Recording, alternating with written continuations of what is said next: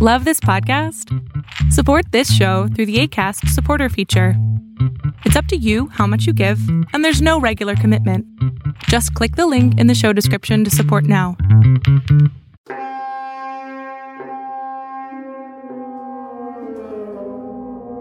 This is Mollena Lee Williams-Haas.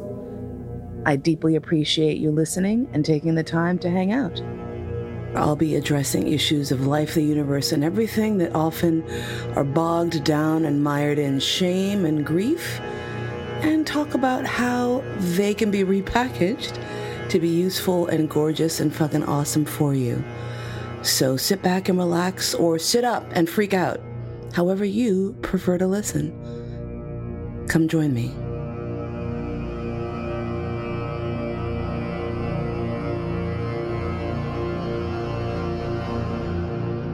Back in the mid-90s, I first came out into the real-time kink, leather, and BDSM communities. And it was a multi-stage process for me when I first started suspecting I was kinky. It was in 1993. That's an episode for another day. There was a guy. He was from England. It was complicated. But at the end of that, I wound up saying to myself, okay, I think that what I need is out there. I just need to go and find it and figure this out. So thankfully, I was hanging out with a bunch of rocket scientists, literally, who were the folks who had pretty much invented email and the internet. And I was able to get online at a very early stage of the development of the internet. And at that point, it went from nerds using the internet and email to communicate about work to nerds using the internet and email to communicate about sex. And so what you had were these online forums, these discussion groups.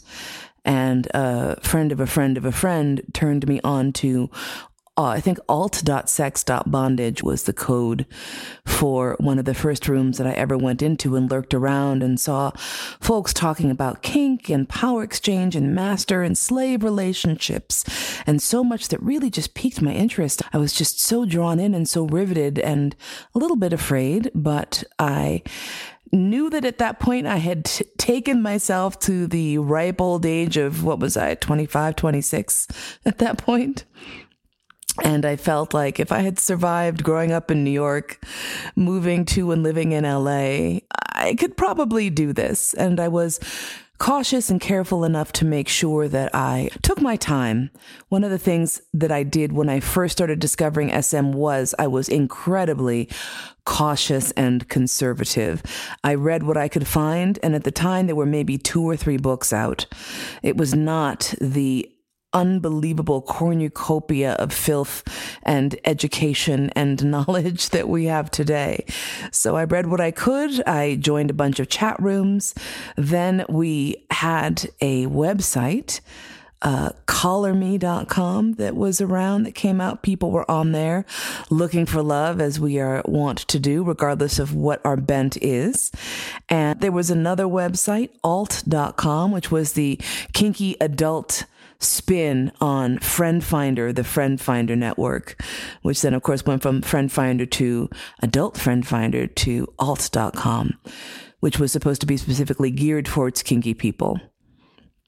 And so I went on to this website, started putting up my little profile, talking to dominants and flirting with various people, and finally wound up hooking up with, virtually at least, a man who introduced himself as a dominant and someone who seemed very interesting to me and whom I was very interested.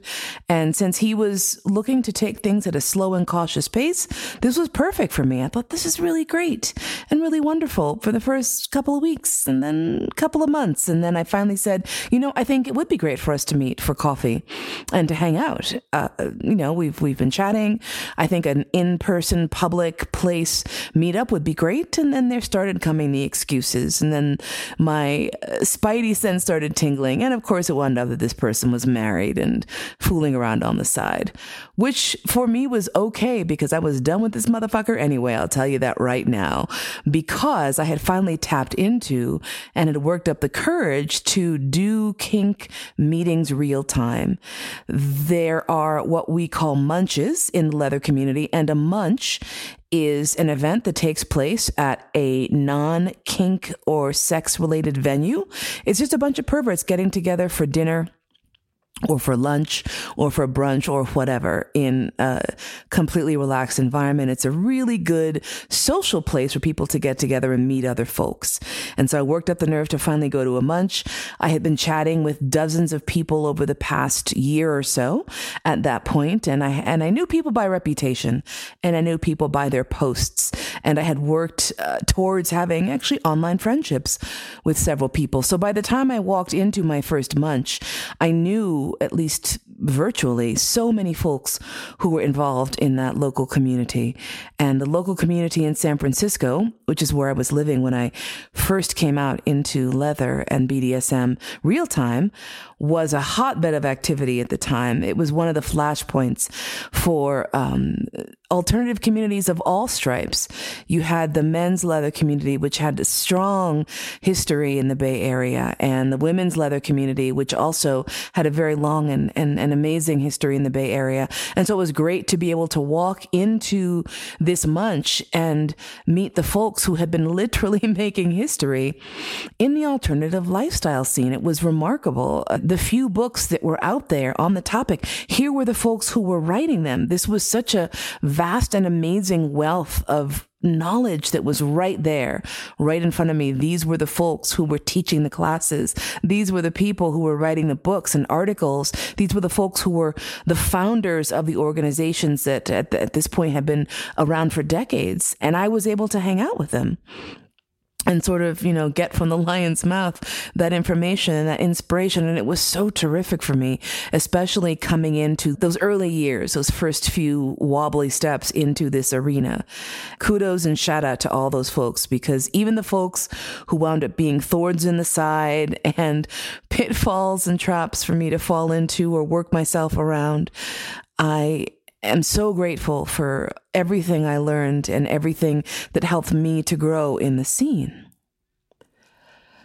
If we fast forward to today and I look around and I see, you know, COVID-19 aside, the way that the BDSM communities have developed in the intervening years is that those folks, a lot of those people who were around and available to me personally when I first came in, aren't really around as much anymore. Some have died straight up. Some people just passed away from age or illness or, you know, accident. And so that resource is being lost. And I realized for myself that, not that I took it for granted, but I was acutely aware exactly on the other side, how much of a loss it would be as folks sort of aged out of the scene. And then I realized, oh my gosh, someday if I stick around, I might be that person who's written the books and taught the classes. And now folks are coming in looking to me for advice or help or knowledge or whatever else. And I thought, wow, that's a pretty hefty responsibility, I thought, to bear. And I was not thinking of myself as someone who would become that type of person at all, because I figured there's so many people fighting and struggling to try to have a foothold in this community. I'm just going to be over here getting my ass beat, enjoying my life. It's great. It's fun. Terrific. But time rolls on, regardless of what you want to do or you want to say. The internet blew up from those early days of chat rooms and ICU and what was it? ICU? ICP? ICE? What the hell was that? Oh my God, I'm so old. I can't even remember the fucking term for that old shit. What the hell was it? Oh my God, it's going to make me crazy. Anyway, when we were chatting on I'm trying to figure out, should I stop? Should I do this again? I don't fucking know. Whatever. I'm not going to sweat it. If you remember what it is, put it in the comments. when we were having these chats online. So much has developed since then. So much knowledge is readily available to everyone. It is far more egalitarian. You do not have to work up the nerve to walk into a room full of strangers, plop yourself down and try to glean that knowledge. It's out there. There are books and websites and films and entire dissertations that have been written. So we have this access to this knowledge. Hopefully it will not all be lost in the mist of time. What I do wonder is, though, with the egalitarian nature of information and how we all have access to it, I wonder if we are losing touch with that resource. I realize for myself now that I'm not the youngest person in the room. And please understand, when I first came in the scene, I was in my mid-20s, and that was shockingly young. There were so few people under the age of 30 in the kink, leather, and BDSM scene when I first got involved in the mid-90s. It was freaky. So I felt kind of like the chicken in the room often. In the intervening decades between now and then, that number has shifted downwards immensely. There was actually a moment in time where there had to be a reckoning between whether or not we were going to have parties that permitted people between the ages of 18 and 21. It wasn't even about the alcohol, but because most of these parties didn't serve alcohol, right? But there was the issue of, sure, 18 is the age of majority, and that shouldn't be a problem. But the cutoff point was 21 because that sort of 18, 19, 20-year-old vibe, as people were sort of coming into their own sexually, was creeping out some older folks. They were like, you know what? I have a college-age kid. I'm feeling a little weird about being at a sex party with someone that age. And what started happening was the younger folks in those demographics were saying, you know what, your discomfort is not our problem. We have a right to be here. This is our space as well. And so it blew up and exploded and blossomed into a scene that had a great deal more diversity now in terms of age, which I think is terrific. If folks are looking to explore and they are legally able to do so, they should be able to legally do so in an environment where people are hopefully striving for consent and openness and all of that. But then you start to get these interesting situations where I wonder if the broader ageism of default society, the default world, is hampering us in our growth as a community. The fact that youth and beauty is always held up as the ideal, and perhaps old age and treachery is sort of just pushed to the side eventually, makes me wonder if we're missing out on how it is to grow older within a sex positive community. And I came up, as I mentioned, in the community in San Francisco.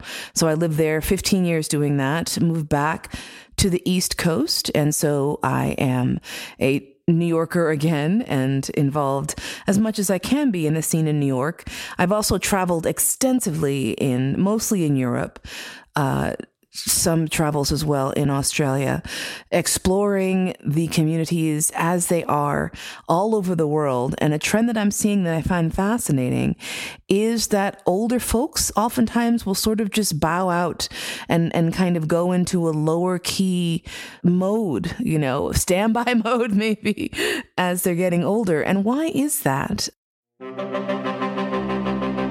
We'll be right back after a little breather and stretcher. One of the things I'll say I've noticed the difference is that on the West Coast, I feel that a lot of the communities, a lot of the organizations, a lot of the spaces are maintained and held by people who've been around for a long time. So you have a somewhat older demographic of folks who are the people who are greeting folks on the way in. They're the ones running the clubs. They're the ones who are writing the newsletters. They're the ones who are running the parties. And so you have what is my observation. Of course, everyone's experience is going to be different. Your mileage may vary, yada, yada.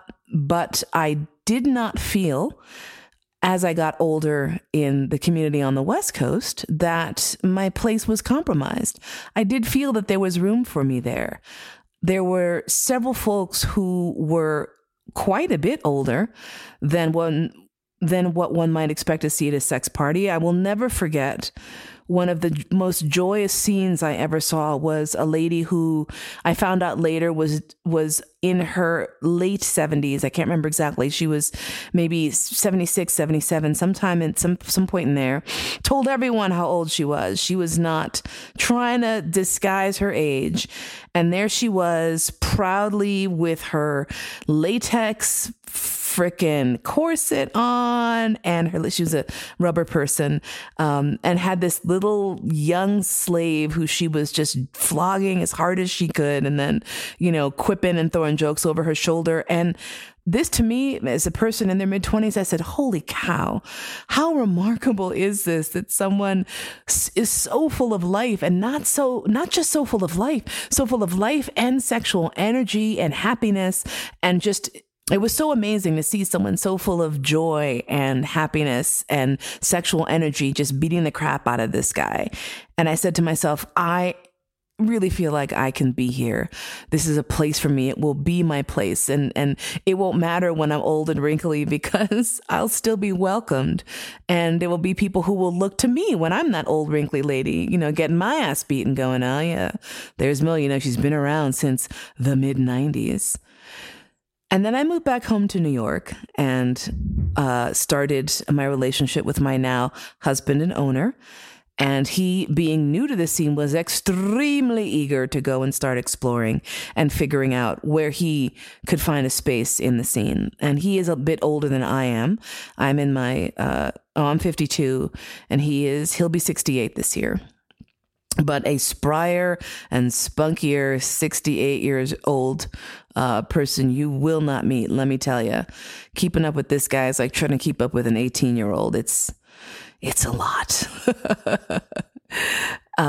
But I will never forget walking into a party that was touted as being this inclusive and wonderful sex positive space. And there were a lot of younger people there. And as I looked around, I realized, gosh, my husband, my owner, Georg, and I are by far the oldest people there. And at first I said, well, that's okay. You know, someone's got to be the oldest person in the room, right? Not a big deal. No worries. And we were walking around the space looking for a place where maybe we could, you know, do a little spanking. Nothing super serious. We were just sort of settling into the party vibe and trying to see what we were going to do, where we were going to hang out. And we found a sort of an alcove to one side and, you know, set up and got cozy and started doing a little spanking. And the way I was facing and the way my partner was facing, we could see people as they were coming in and or out of the room. Some people wanted to pass through because there were other rooms beyond where we were, or sometimes people would just walk around and watch scenes as they unfolded. There was a scene happening in the room right next to us where someone was getting fisted, I believe, but the sounds and the energy coming from that room were very titillating for many folks. And so there were quite a few people crowding into that room to take a look and see what was going on. And then some of those people would turn to continue exploring and see what was going on in our room. And the first couple of people who walked in turned and walked back out immediately. And I thought, okay, well, you know, if they don't want to watch, that's entirely their prerogative. And then another couple walked in the room and immediately flinched, like just stopped in their tracks and practically ran out, just backed out of the room immediately. And I thought, well, that's odd. Okay, fine, but whatever. But the pattern continued, and repeatedly folks who came into the room ostensibly looking for something sexy to watch, averted their eyes and left the room. And so we wound up being alone in this room for the entire duration of our scene. And then as we tried to sort of mingle later in the party, no reciprocity, no eye contact, no nothing. And I began to realize, I knew it at first, but you know, when you're trying to enjoy your sexy time and the last thing you want is to have it hijacked by some kid who's terrified of seeing a fat middle-aged lady getting her ass beaten in front of them. Yeah, it was a little jarring, a little unsettling. When we got home, I said to my partner, I said, this was so uncomfortable. I don't think I ever want to do that again. But being the eternal optimist and being someone who himself enjoys being around other people's sexual energy, we tried again. And in probably, I think, 5 or 6 different parties, couple more at the same venue and a couple at other venues, it was very, truly, deeply disheartening to see how few older people were there. You know, if you were in your 40s, you were sort of at the end of the demographic. And if you were in your 50s or 60s, God forbid, people were wondering how, A, how the hell you were still alive, I guess, and B, why the fuck you were even there. It was so disappointing and in a way really humiliating. And I started to feel really, self-conscious, which is not a thing I ever thought I would experience after going through years of trying to normalize sex and normalize myself and wave the flag of body positivity and say all people at all sizes are not only welcome, but entitled to feel sexy and loved and wonderful in their bodies. It's critical to emotional health, right? And so here are these parties where you walk in trying to be who you are and are just faced with people who are, just don't want to see you there.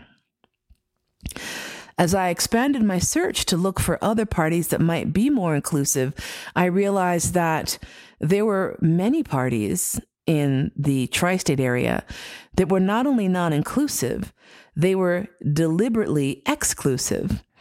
You would have to send in full body shots of yourself.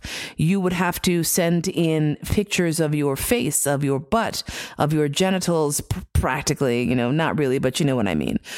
Basically so that whoever the people who were the arbiters of taste for these particular events could decide whether or not you were worthy of even walking in the fucking door. And they absolutely, of course, have the right to do so.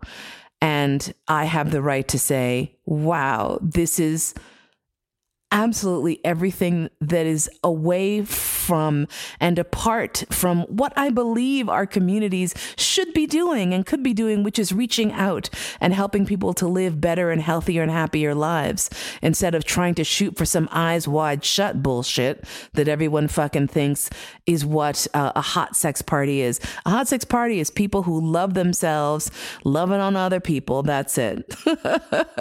And it's really hard to love yourself and love on other people when someone is scowling and backing out of the room when they see you naked. So is there anything we can do to shift that paradigm, to shift that? There is. But I think it's just going to take time. I think there's always going to be folks who don't understand that part of what we do when we commit to this lifestyle and say, yeah, we're going to be freaky, we're going to be kinky, is that we don't give ourselves an expiration. We don't say, well, until it becomes undignified or until we feel like we're too old to be perverts and to want to fuck, because I don't believe that for many people, that's something that they age out of. They just want to be present. They want to have that sensuality. They want to have that connection.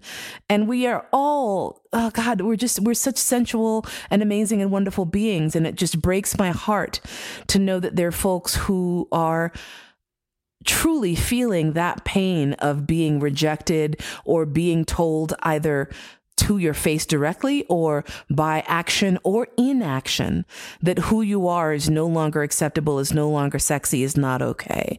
So I'm here to tell you, fuck those guys. You are first and foremost, but also, you know, maybe a call to action. Perhaps what we need to do is to specifically create groups for folks who are not feeling like they're welcome elsewhere. Why don't we have a 40 and over group? Is it because so many people 40 and over really want a horn dog on young kids and therefore don't want to have their supply of fresh chicken meat cut off? And I bet you for some people that really is the case, right? That really is going to be the case because, you know, in the same way that folks who start up TNG groups, TNG being the acronym for the next generation, And I'm not speaking about the Star Trek show in this particular instance, but TNG is a label that's applied to groups in the kink and leather and BDSM scene that were specifically geared towards younger folks who coming into the scene were saying, you know what, sometimes we just want to have our own space and not be in a room with, you know, hey, yeah, sorry, folks who are reminding us of our mom and dad. So I get it. There's a need for those spaces. And so in the same way that TNG folks have their space, perhaps we could have an old fart space where we can all go and bitch about our arthritic knees while we're being tied up and make sure that we have at least one nurse on call in case someone needs a little bit of help getting out of a particularly sticky rope bonded situation. But part of the issue that we face when we segregate is that we put ourselves into these silos and we don't necessarily have access to the new ideas coming in from younger folks or the knowledge and the history that old folks are carrying and bringing in. Both things are so important. All of that's important. We also have to realize that there are people who are coming into the scene who are new, but are also old. There are folks who don't discover it. My husband didn't even come into this, into his reality, into his fullness until he was 60. And so how tragic is it for someone who has that emotional youthful energy to be siloed away as a dirty old man because of a chronological issue?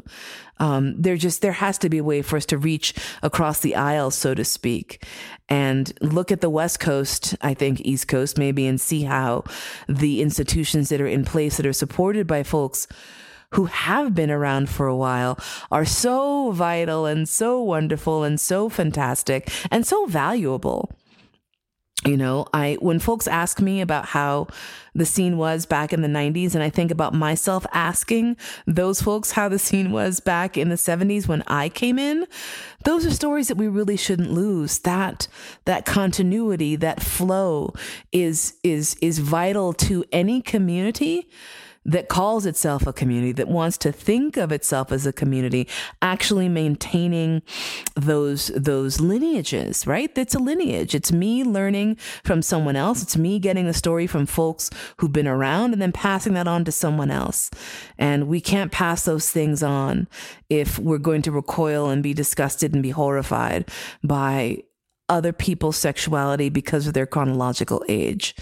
So perhaps the answer is to just take a deep breath and step outside of our comfort zones and make sure when we are in these spaces that we are reaching out to the folks who maybe are a great deal older or a great deal younger than we are. And I mean, reach out in a way of friendship, not reach out and try to get into their panties, because there's enough of that happening, Lord knows.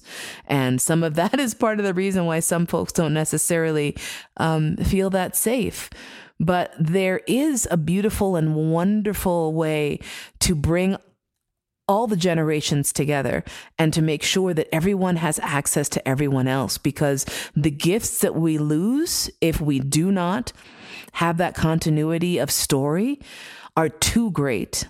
So next time you're at a munch or next time you're doing your kinky thing and you see someone who's maybe a little bit older and that kind of freaks you out, rather than backing out and running away, maybe reach out and say hi. Ask them how long they've been around. Ask them to tell you about what it was like before the internet.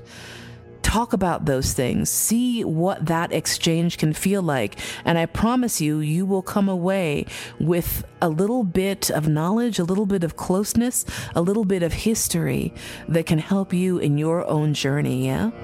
Peace out, friend. You've been listening to All That and Mo. Thanks so much for spending your precious, precious time with me today. My podcast is produced by Cody Crabb, theme music by Georg Friedrich Haas, as performed by Marcus Weiss. And I look forward to spending time with you again really soon.